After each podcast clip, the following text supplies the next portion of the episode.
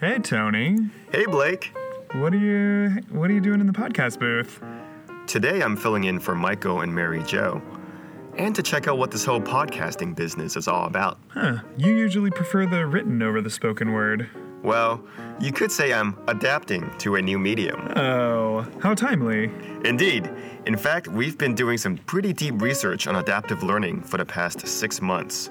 Really? Yep.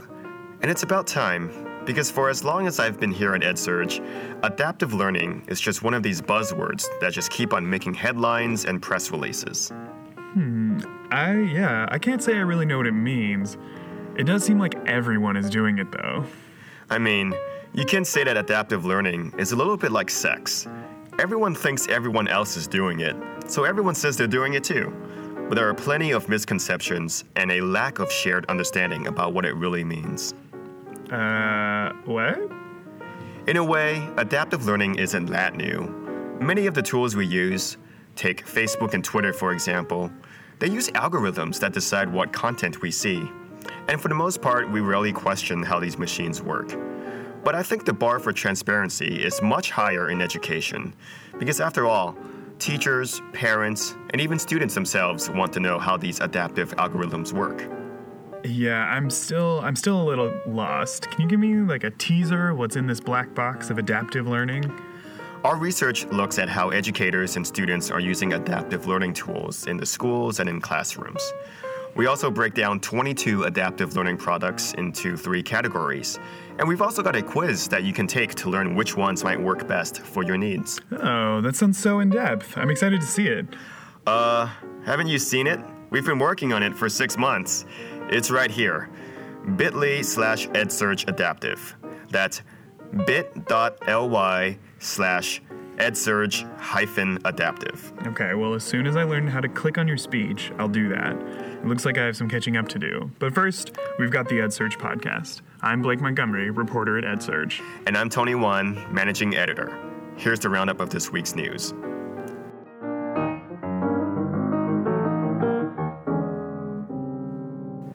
Coding in schools certainly has gotten its share of attention this year. And now the federal government is making a big investment. On January thirtieth, President Obama unveiled his Computer Science for All initiative, an effort to train computer science teachers and give students across the country the technical skills they'll need for college and career success. The government will provide four billion dollars in funding for states and one hundred million dollars directly for districts to improve K through twelve computer science education. Is Big Bird the next Mark Andreessen? The creators behind Sesame Street are turning to Silicon Valley and startups from elsewhere to reach a new generations of kids and devices. Sesame Workshop has teamed up with Collaborative Fund to create a ten million dollars Sesame Plus Collab Fund to assist fledgling entrepreneurs providing educational, health, and social welfare services for children. Stephen Dunn, the C E O of Sesame Workshop, said, "We can be on the cutting edge of creativity in education, but to be on the cutting edge of technology, that's not our spot. History tells us that it's not established players that create new solutions. It's new companies and startups." "I'm not good at math" is a phrase that we often hear when we try to split the bill at dinner. Now, online retailer Amazon wants to do something about it. The company has launched a new initiative called With Math I Can to encourage a growth mindset in math classrooms across the country.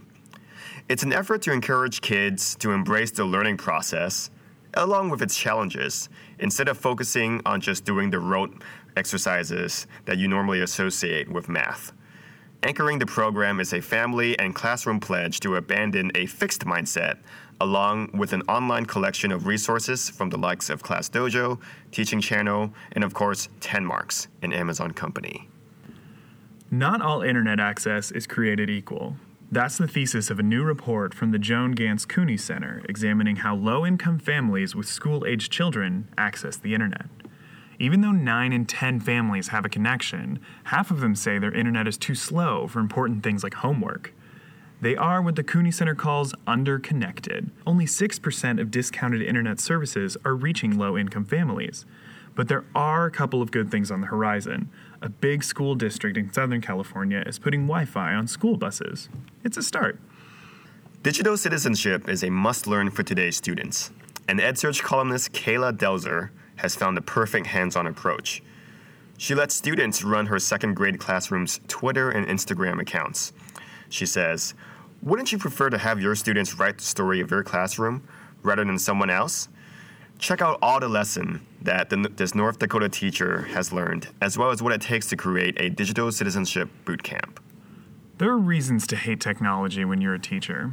Ashley Lamb Sinclair, Kentucky's Teacher of the Year, has a big one. EdTech companies don't talk to teachers when they design products. But this self-described tech-loathing teacher and EdSurge fifty States writer stumbled upon a revelation when she partook in the D C-based Redesign Challenge. She came back with this post on how to get tech-averse teachers on the bandwagon. Check it out at edsurge dot com. Now we'll tell you about some upcoming EdSurge events, starting with a Twitter chat about adaptive learning.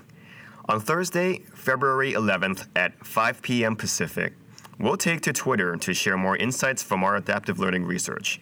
The conversation will be happening at the hashtag EdSurgeAL. Hope to see you there. Going on, our next edition of EdSurge Shark Tank.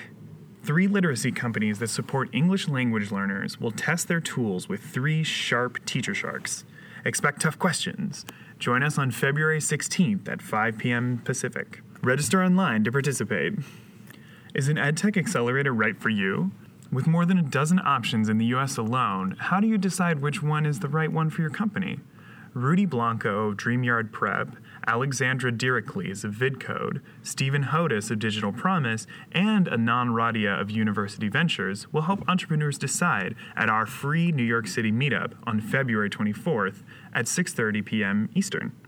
For more details on all upcoming events and to register, please visit edsurge.com slash E. Yes, that's edsurge.com slash the letter E.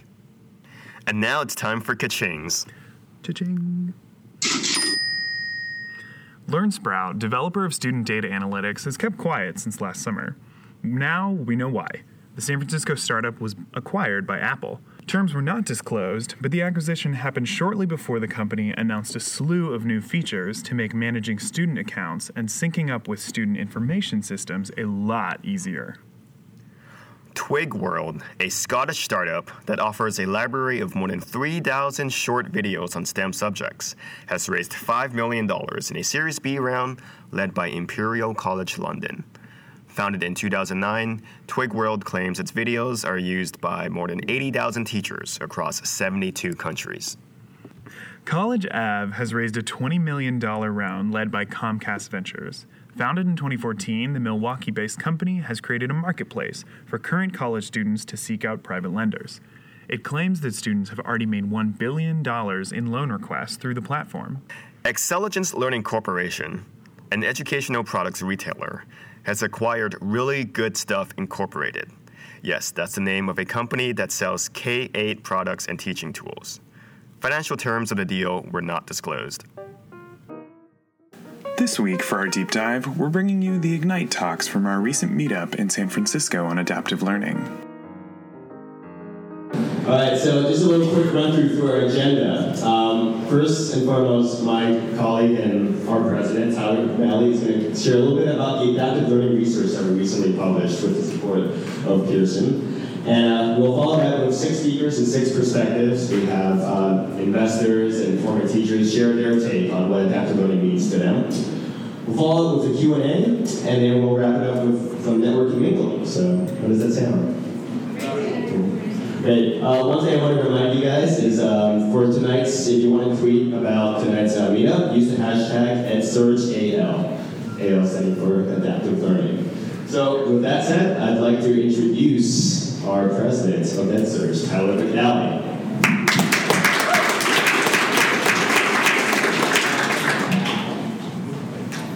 So I'm going to cheat. I have a script here because I, like many good managers, I know just enough about this project to be dangerous. The person who should be here is Christina Quattrocchi, and we couldn't clone her. She's running a blended work, learning workshop in Texas as we speak. But I was involved at the beginning, some of the research, and then at the end. And I want to summarize a couple of the reasons why we got into this, what we did, and what some of the results are. And I'm going to do it very quickly because we have an entire separate website dedicated to this work. Uh, so why should we research adaptive products? Tony brought up, we've been talking about adaptive for decades now. And there's one reason first, which is money. Over the last five years, hundreds of millions of dollars have gone into so-called adaptive learning products. There's a handful of the companies that are up there that in some form, shape, or another claim to be adaptive. But there's a more there's a more substantial reason, and that's about the potential. And so um, the potential is really about another often used term, personalized learning. And you know, from our perspective, adaptive learning isn't, or perhaps shouldn't be, an end. It's a means to an end. It's a means to personalizing learning. It means that if we can understand and support each student at where they are and offer them the right assessments, the right content, the right pacing, we can provide a learning environment that's most effective for him or her. Over the last year, there was a lot of articles that have written about adaptive learning in a lot of the mainstream uh, internet press, at least things like Slate and N P R. Um, but while the outside world was talking about all of this potential, we found that a lot of the people in education technology, the companies, the schools, were still struggling to communicate what adaptive is and what is possible to do. So if you ask a teacher what their favorite adaptive tool was, it was sometimes the case they'd say, oh, well, tool X is my favorite adaptive learning tool, and it turns out it was not an adaptive tool. And if you were asking a company whether their tool is adaptive or not, often they would answer, yes, our tool adapts. And then something else would happen. They'd say, take a look at our research paper or go to our website, and you would find a discussion about platforms. These are real statements on websites in my paper, so I'll probably hidden the identity. So on the left-hand side, the platform is a flexible, scalable system for delivering adaptive learning experiences and predictive analytics across arbitrary collections of content in different learning environments. Okay. Um, second one is, we help people acquire and quantify knowledge. Using proven core principles of learning science, our platform facilitates the creation of durable, flexible, and usable knowledge and provides insight into current and predictive performance. And as I was reading these, getting lost in it, I had another idea of what I was reminded of something else I had listened to recently. Oh. And had trouble making sense of it. So these are the kinds of situations that EdSurge is really most interested in, stepping into a situation where multiple sides of an ecosystem are perhaps using the same word, but they mean very different things. Or perhaps three people in the same company are using the same word and it means different things. And so over the last six months, an EdSurge team led by Christina, supported by Pearson's Open Ideas Project, worked to tackle this question of what's inside the black box of adaptive learning. And we wanted to create a simple way for educators and for companies to communicate and talk about adaptive in a way that everybody understood. And so I want to highlight just a few things of what we learned about adaptive, and like I said, we have much more behind us. So as we concluded our research, we had three insights. Number one, adaptive learning is an enabler. It's like every other piece of technology out there. It's a tool that needs to be used by people in service of an objective. So in this case, it works best when it works with teachers' existing knowledge and expertise and instructional approaches. The second thing we found is that choice matters with adaptive. If it's just a black box and a student and a teacher has no idea about what happens with inputs and how those outputs come back, it turns out it's less effective. What we found is that adaptive learning tools that give choice to students and teachers are the most powerful. And then finally, engagement is an early indicator. Student behavior with tools is perhaps the best current evidence we have. Right now, there are few concrete proofs of how adaptive learning affects the learning process. There are lots of white papers and there are lots of research, but looking for those proof points was difficult. So the conclusion we came to was, you need to ask students how they learn with these tools. If things are working well, they'll navigate through them. They'll show which skills they've mastered and what they still need to work on. The students will be able to articulate their thoughts on what they're learning and why. Also through this research, we created a framework to think about adaptive tools adapt in different ways. What we found is that we could not find a single tool that adapted in all three ways in terms of content, assessment, and sequence. What we did break down, we looked at twenty-five tools, and we categorized how exactly they adapted. It was a really interesting process. I sat in on a few phone calls where we talked with a company, and we said, tell us about how your product adapts. And they spoke for five minutes, and then we said, okay, now let's go step by step. The student answers a question, then what happens? Okay, then what happens next? Then what happens next? And if we asked the question five different ways, we got to a conclusion. So like I said, if you want to find out what adaptive learning is all about, please check out our site. You can access it either at edsurge dot com or through this video link. It's actually, you know, we told it up, it's been the result of thousands of man and woman hours of work. We had a large team of researchers, analysts, designers, engineers to put together something that would be not only useful, but interactive, and would work to help make smarter decisions. Before we get to this last point, some of the other examples that we had were creative quiz. So if you are in a school and you're thinking about, is an adaptive tool the right thing for me? We can ask you twelve questions and help you come to the conclusion, is an adaptive product right for you? And which type of adaptivity should you be looking at? A lot more on the site. This was all just a big teaser. Thank you for taking the time. There's a link one more time. And we now want to focus tonight on what the people who live and breathe adaptive products do for a living. So with that, I'm going to pass it back to Tony, and he's going to introduce the speakers. Thank you.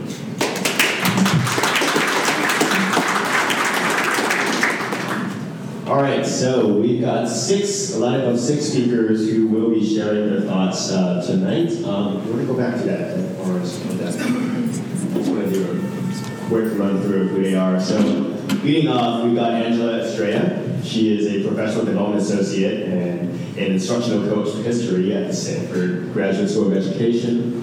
I should put the clicker, clicker, clicker. We got followed by Jane Dory. She's the Associate Director of Innovation at Kid Bay Area Schools.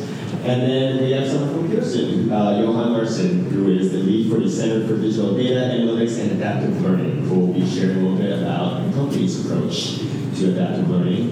Uh, and we have invest, uh, someone from the investment and funding perspective on board. We got Esther from New School Ventures Fund, New Schools Venture Fund. Uh, and then followed that by James Merrill. James, I'm sorry for this photo. I couldn't find an entire restaurant over here. I'm really good about ice cream. I'm really good at ice cream cone. He's a talent development manager from Oakland Unified School District. And then we'll wrap up with Elena. She is the senior manager of blended learning at Aspire Public Schools.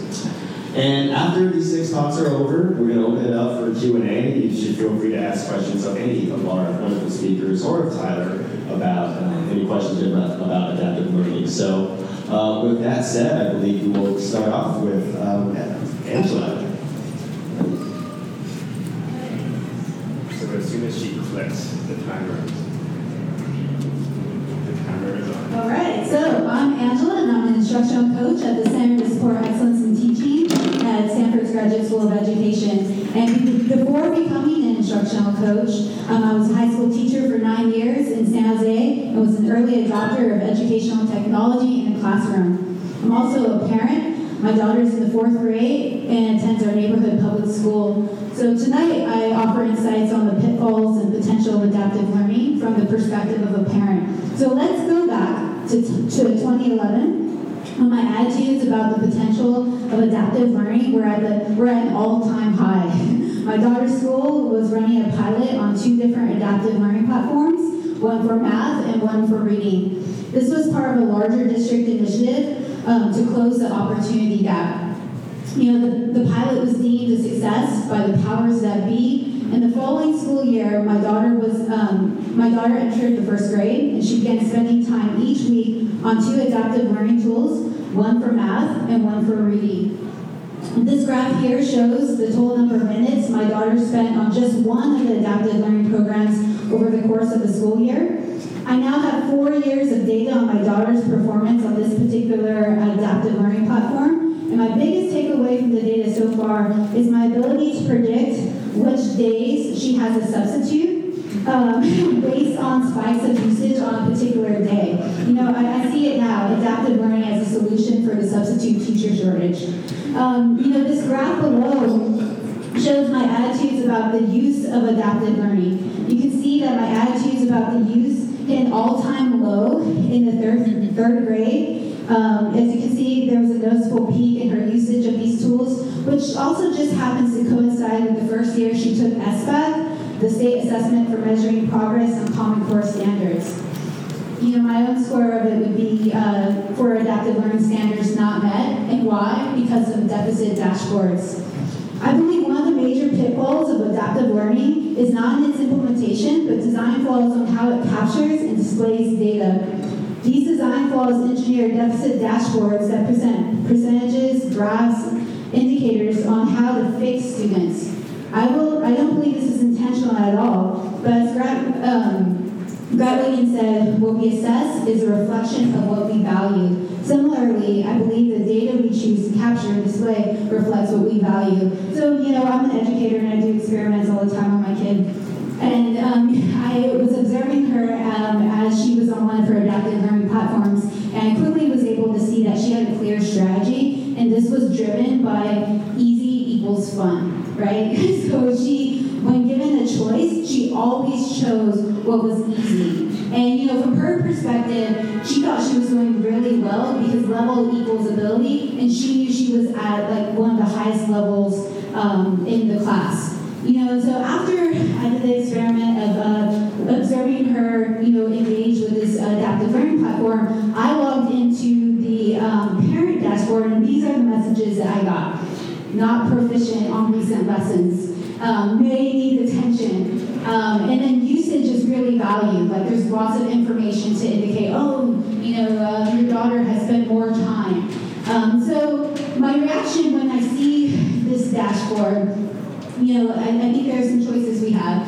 You can, the choice to email the, um, my, the, the teacher and go, like, what's going on in intervention at home? Oh, my, my daughter might need more practice. Yeah, she's going to love that. That would immediately make her not want to engage with it as well. Or I could deactivate, right? I could just log out from the platform. And that's what I, that's actually what I did.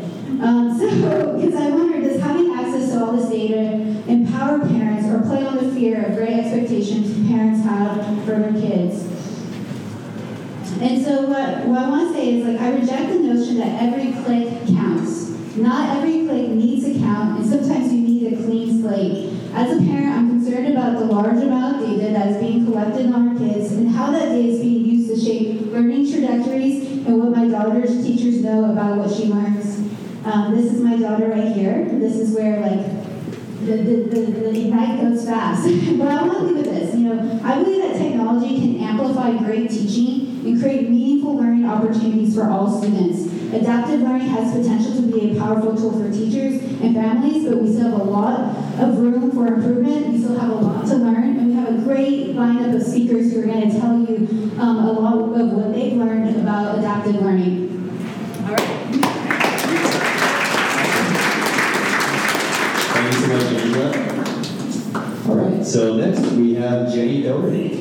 Jenny, are you are you here? Are you, there you are.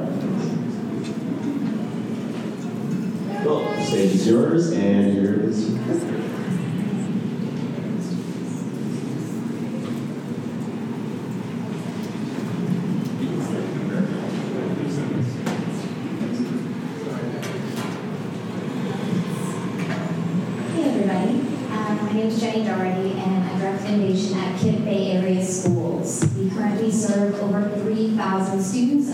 Schools.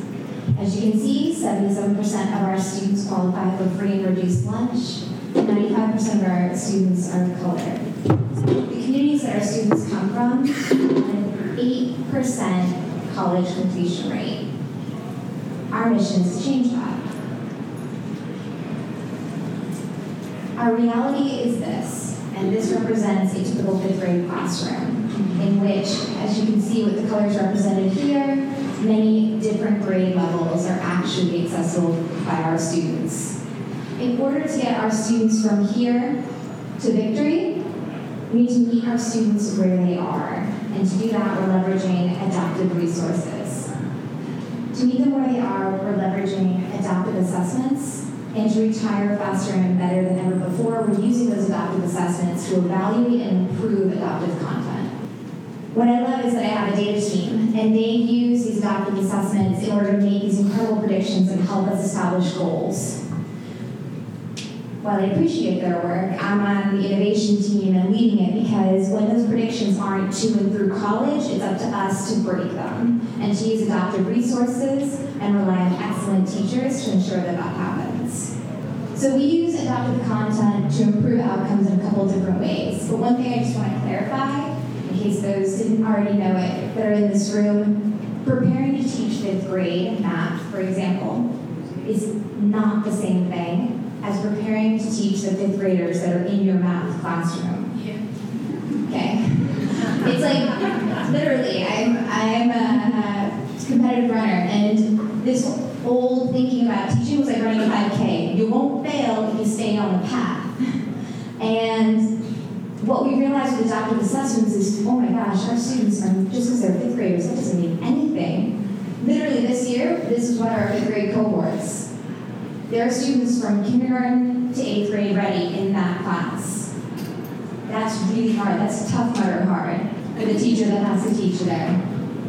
So we're leveraging adaptive content and adaptive assessment data in a couple different ways. One is to evaluate what works. So there's a lot of different programs out there, and we're meeting fidelity of use, and we're dang sure to use our map data to figure out which of these programs were they using when they had exceptional growth. Are these programs getting in the way of learning? Sort of like the Hippocratic Oath.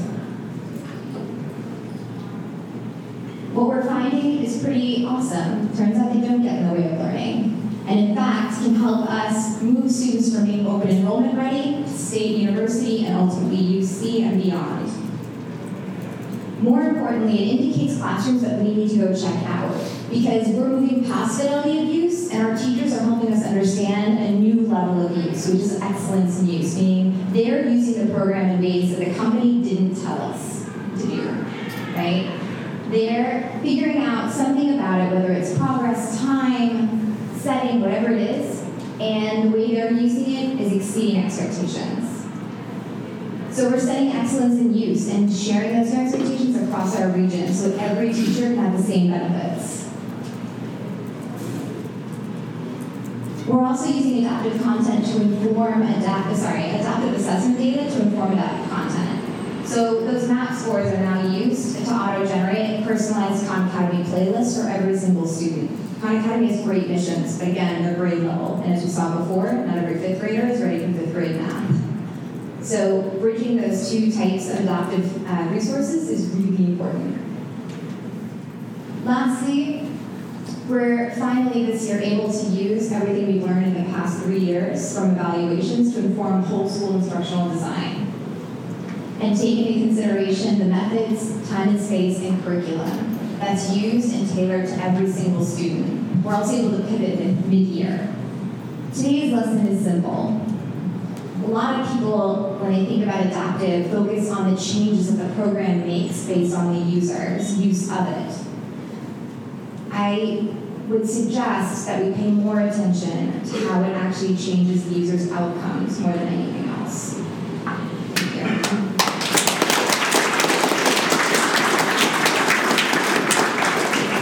Thank you very much, Jenny. I think one of the things that always surprised me about education technology is you can design a tool and have a, you know, have, have a con- con- conception of how it's supposed to be used or how teachers and students will use it. But you know, sometimes you find that the most amazing results come when teachers and students use it outside of the use cases that the company initially projected. So really cool.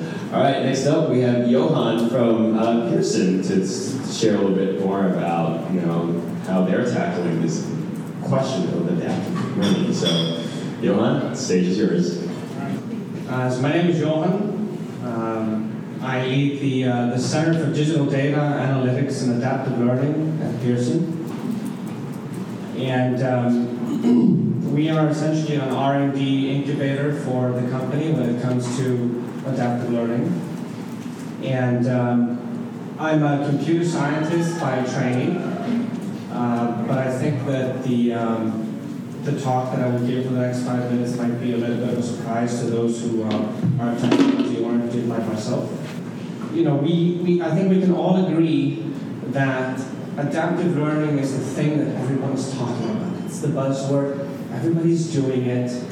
Um, but it kind of feels sometimes like we've, we've built this piece of technology and we're trying to make it fit versus actually perhaps starting by defining the, the problem area, or we're actually exploring if there are any kind of opportunities for innovation to do something new, right?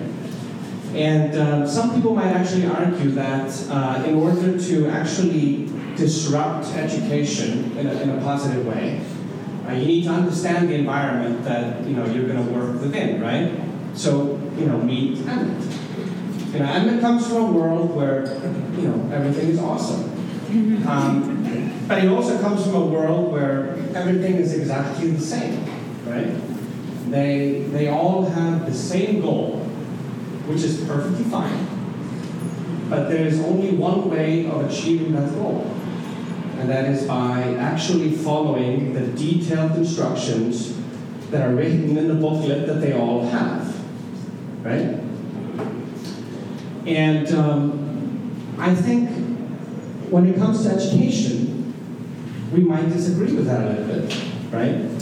Some might say that the traditional way of doing teaching and learning is this unidirectional way of fire hosing information between a mentor and a mentee. There's, you know, there's only one way to do instruction, only one way to do practice, only one way to do assessment, right?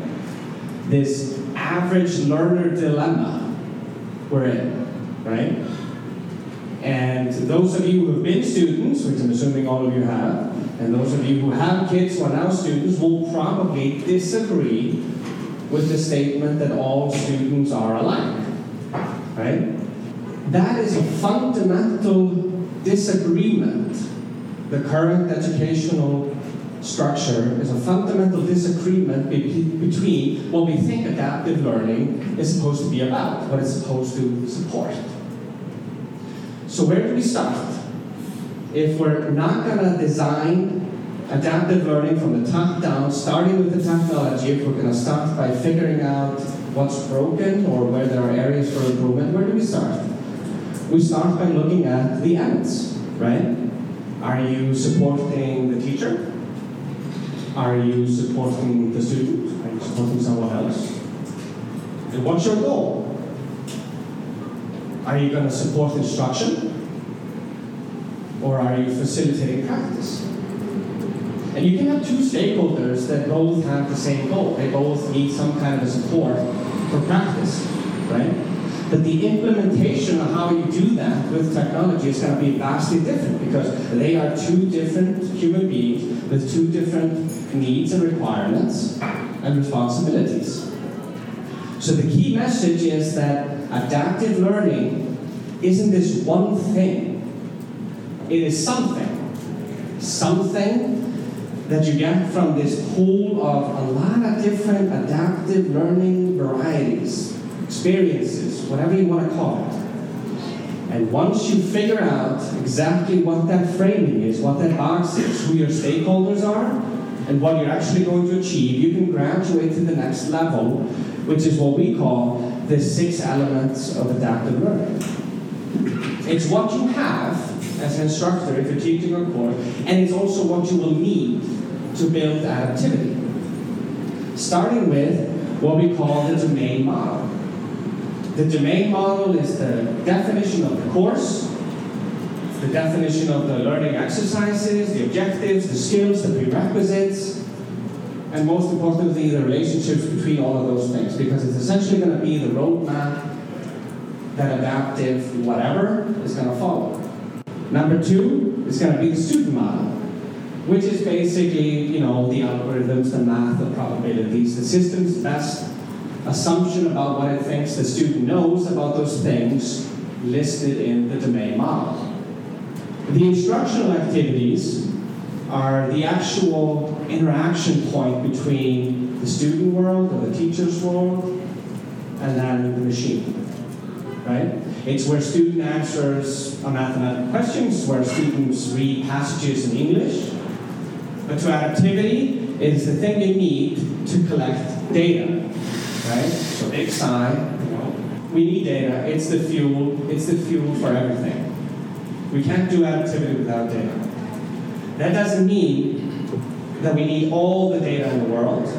We don't even need data that can be used to personally identify someone, but we need data nonetheless. Because data is what we're going to apply the observations to. The observations are our questions, the things we want to know that the data can tell us about the students, so we can build the student models that tell us something that ultimately goes into the instructional model, which you can think of as the teacher in adaptive learning. It is the thing that decides that when you see this, it's remediation. When you see something else, it's retention. It's effectively the teacher in adaptive learning. So all of what I've said today kind of makes adaptive learning sound like a little bit of a Rubik's Cube. And are there forty-three quintillion ways of doing adaptive learning? Perhaps. I have no idea.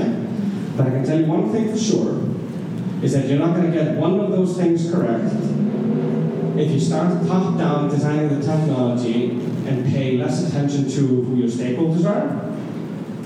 And if you have all of the ingredients you need to do adaptive learning, because we're there to solve a particular problem that promotes student learning, not just build a piece of technology that we think belongs somewhere. Okay? Thank you. Great.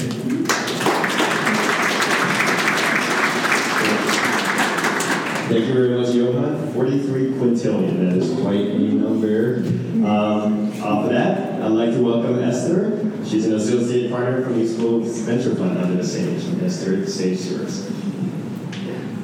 Well, hi there. I'm Esther with New Schools Venture Fund, and in case um, you haven't heard of us, we are uh, we've been around eighteen years now. We've invested about two hundred fifty million dollars in the space in over one hundred fifty education entrepreneurs. So that is divided between schools, education tools, and a few areas. In education tools, um, our tools serve about sixty million students and their teachers.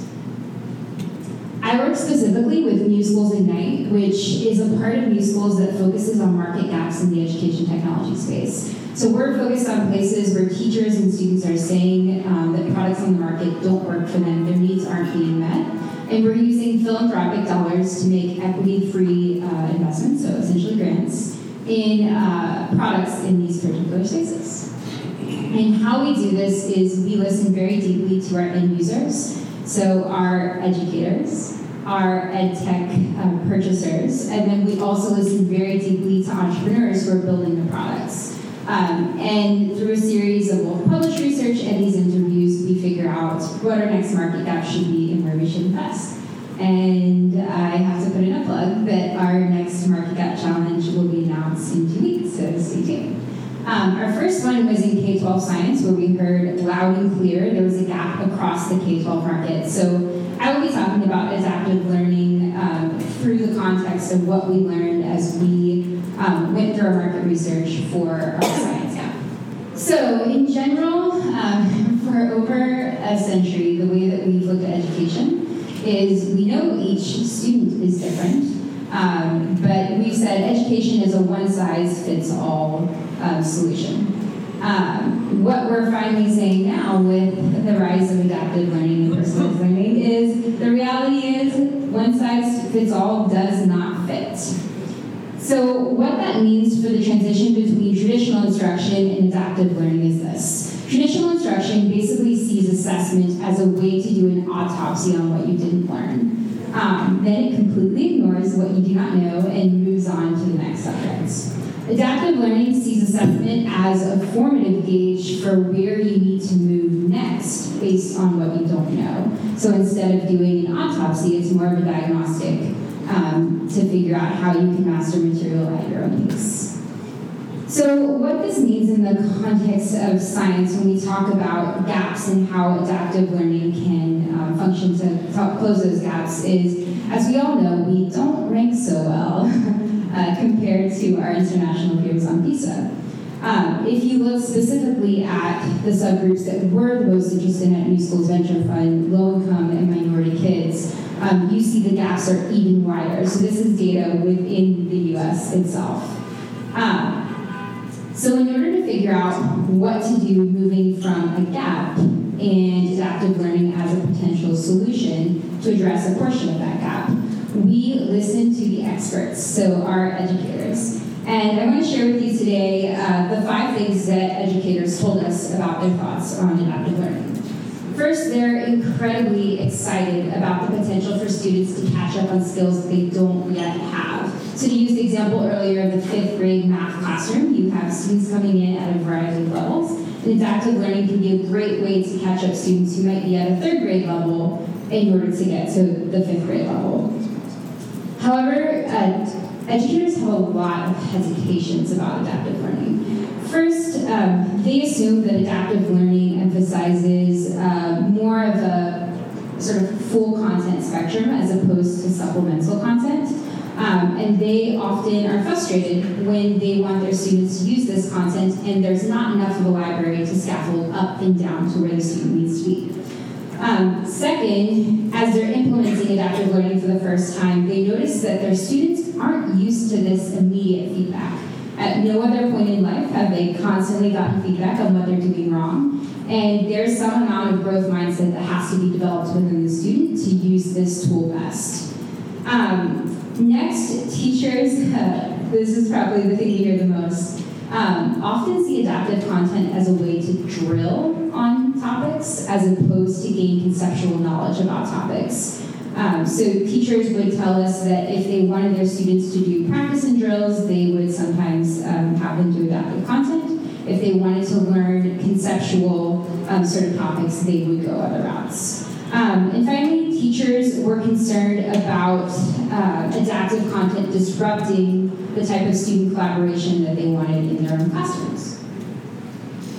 We also uh, heard a, a really great question from one of our educators that asked, is adaptive even adaptive? When we think about what adaptive learning is, um, you're optimizing for a particular answer by a student and then deciding where to move next. You're not necessarily optimizing for knowing the reasoning behind why a student doesn't get an answer right, um, and focusing really deeply on the conceptual knowledge behind that. Uh, so still a lot of work to be done on those algorithms. Um, when we think about is adaptive enough for science specifically, science has so many applications in the world, and a lot of adaptive content that we see is core curriculum that um, sort of covers a wide range of uh, science concepts, but doesn't really go into real world applications. So I will breeze through these slides, but um, these are our uh, first investments as part of the Science for Work. We have fifteen um, companies, and some things that we're really interested in, uh, one, some of the reasons why we invested in these companies based on teacher feedback is we see that these companies can create hands-on activities, user-generated content, and connection to the physical world as they're teaching science. Um, Next, we're really interested in delivering seamless uh, access to valuable content for teachers and students where they have control. Um, and finally, we're really interested in integrating with other subjects, bringing cultural relevancy and fun to learning, um, and bringing in real-world applications. Uh, we know that the market for uh, education technology is steadily growing. Uh, on the sort of demand side from school spending and also on um, the venture side, um, and really think there's a great opportunity to invest in all sorts of edtech products, including adaptive learning products. So what will the future of adaptive learning be? Um, I think it'll really be addressing those four points that are brought up by teachers, um, and really meeting their needs and continuing to listen to the end user as part of the product design process. Thank you.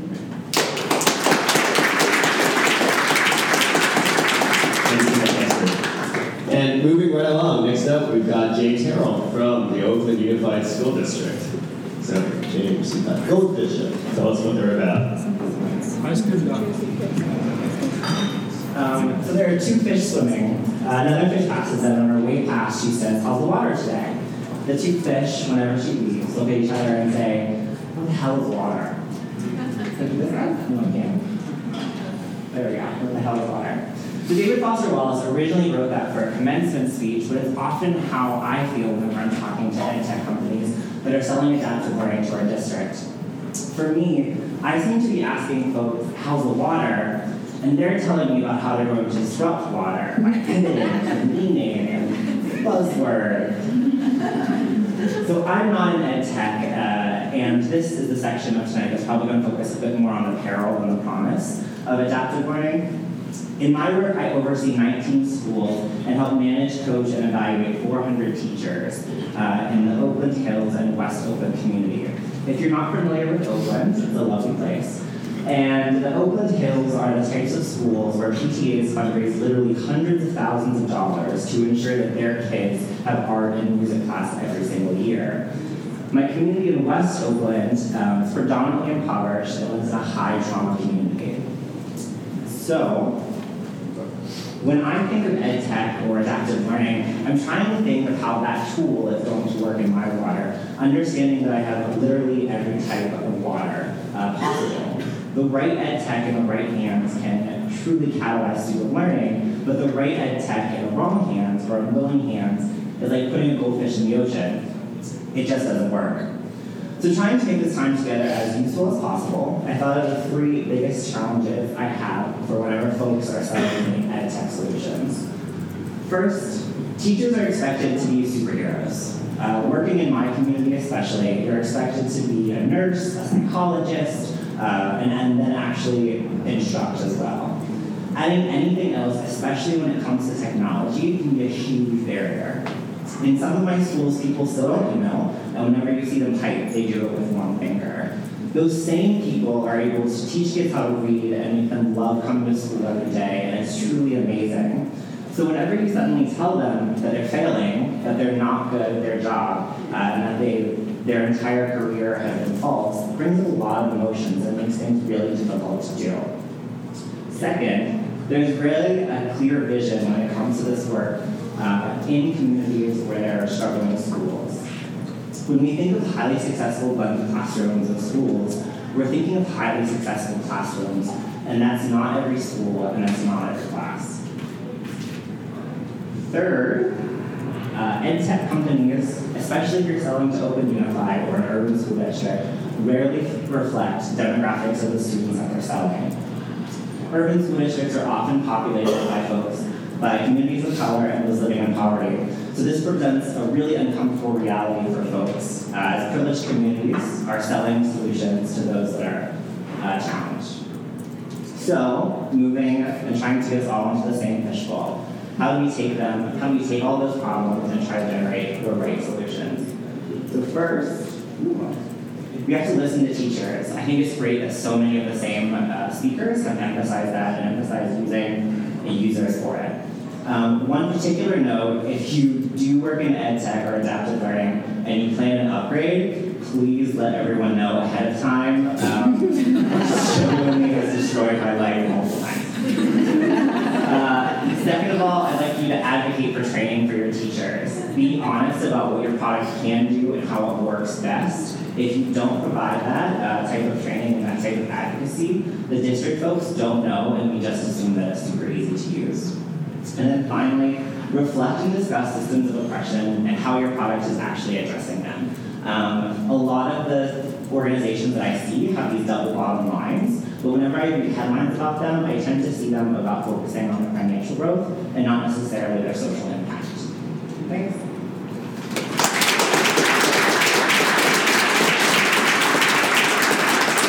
Thank you so much, James, for keeping it real and letting us know about the uh, realities and the pitfalls in an ecosystem that can be very optimistic to a point where it's a little bit naive sometimes, I think. Um, so finally, uh, we have Elena, who's going to wrap up our speakers. But before, uh, I'd like to remind you that we will have a brief uh, Q and A session after Elena's finished finished talking. So I hope uh, Johan um, and Johan, you still running. So I hope all the all of the next speakers will kind of still come right here in front of the stage uh, afterwards. So, um, with that said, I'd like to welcome Elena from Aspire Public Schools.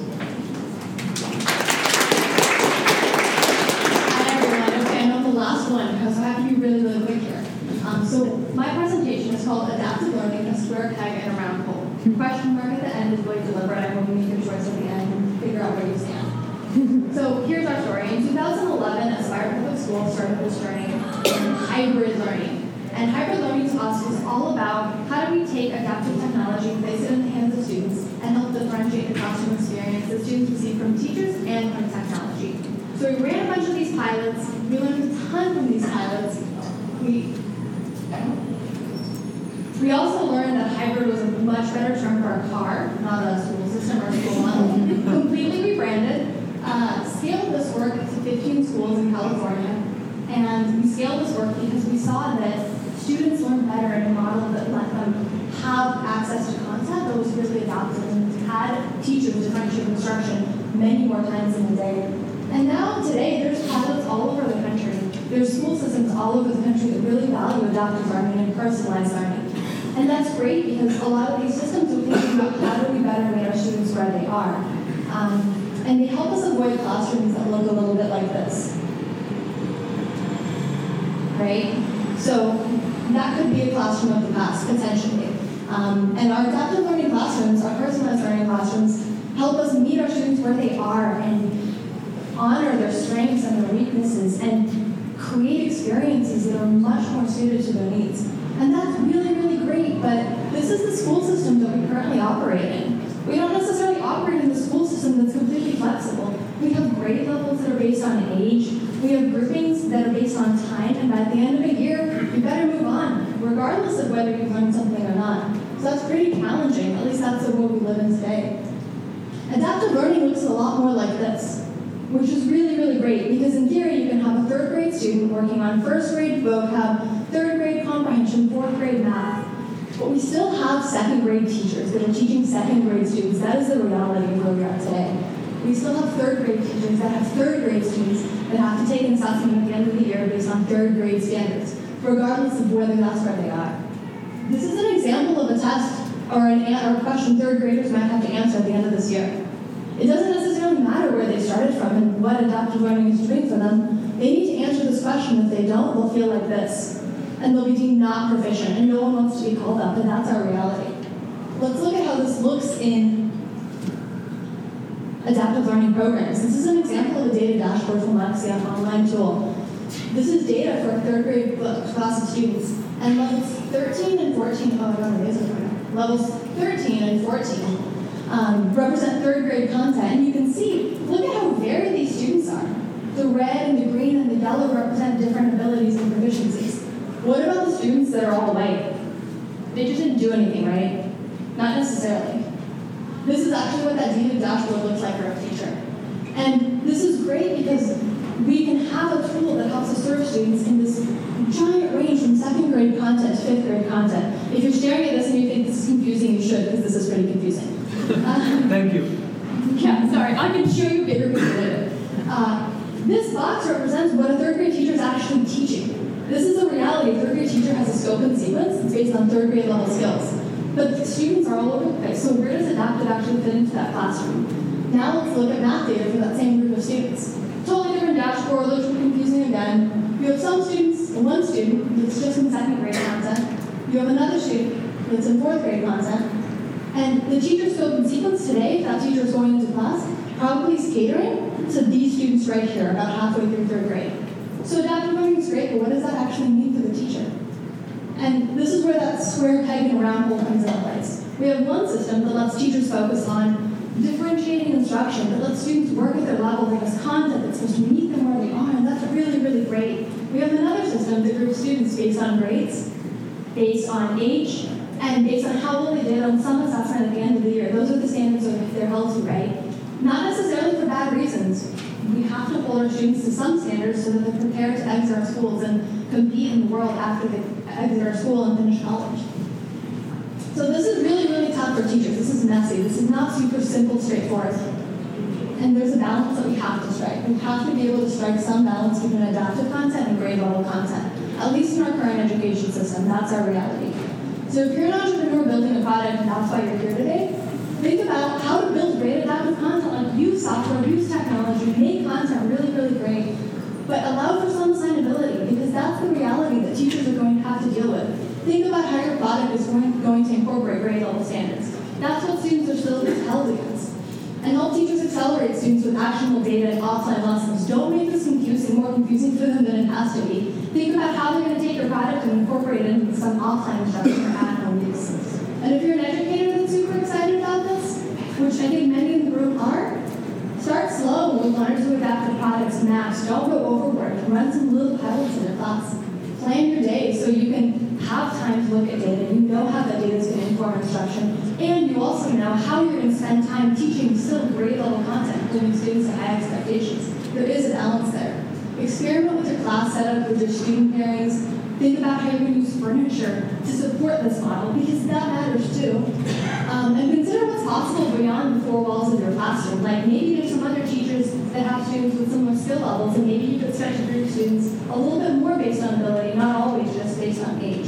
And a bunch of schools are doing some of this today, and maybe a lot of you in the room are already, and that's great, and maybe some of you are starting. That's okay too, because this work is really, really challenging. It's not straightforward, it's messy, and it's really, really challenging for teachers that are at the center of this. Um, there's definitely a place for adaptive learning, but it's not the silver bullet that everyone makes it out to be, at least not in our education system as it is today. So consider your classrooms and your products, how you're going to blend adaptive learning with grade level standards, so students are held to high expectations and they're prepared to succeed in the world that we know will interact with our schools. That was fast. Thank you.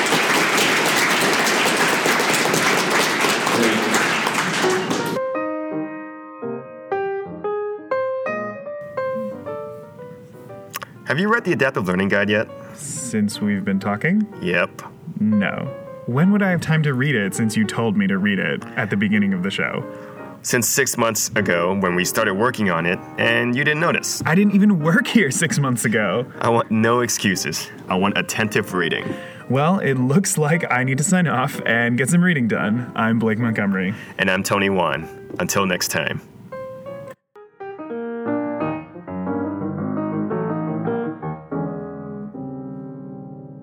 This is the EdSurge Podcast.